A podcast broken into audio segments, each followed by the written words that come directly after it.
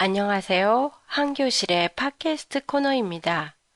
제가 일본에 왔을 때 가장 처음으로 문화의 차이를 느꼈던 것이 일본인의 목욕물, 욕조물 사용에 대한 거였어요.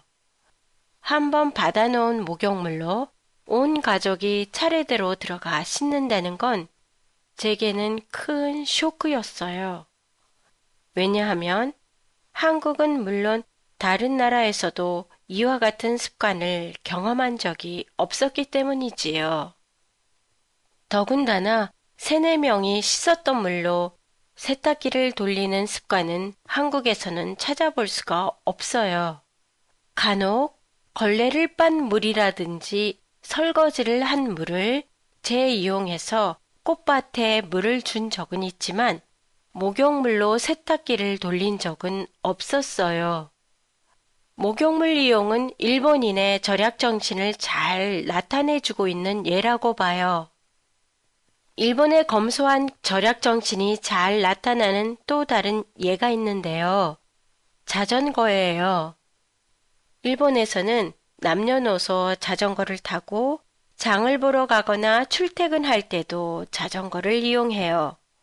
하지만 한국에서는 아직도 자전거를 못 타는 사람들이 많고 특히 나이가 30대 이상의 사람들은 자전거 타는 연습을 해본 적이 거의 없어요. 요즘은 한국에도 자전거 붐이 일어나 나이가 들어 자전거 타는 걸 연습하는 사람도 많이 있어요.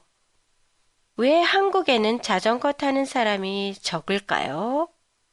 그 이유는 여러 가지가 있겠지만 가장 먼저 떠올리게 되는 것은 자동차가 많아 충돌 사고의 위험이 높아서 다들 자전거 타는 걸 꺼려했다는 것, 자전거가 교통수단으로 자리 잡을 만한 도로 시설이 갖추어지지 않았다는 것, 여자는 자전거를 타서는 안 된다는 보수적인 사고방식 등이 있어 자전거의 보급이 늦어졌다고 생각돼요.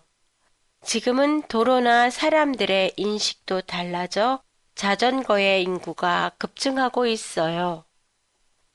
이번 주로 한국과 일본 문화의 비교를 마치려고 했으나 다음 주까지 연장해 특집으로 여러분의 관심이 많은 산후조리원에 대해 보내드릴 예정입니다.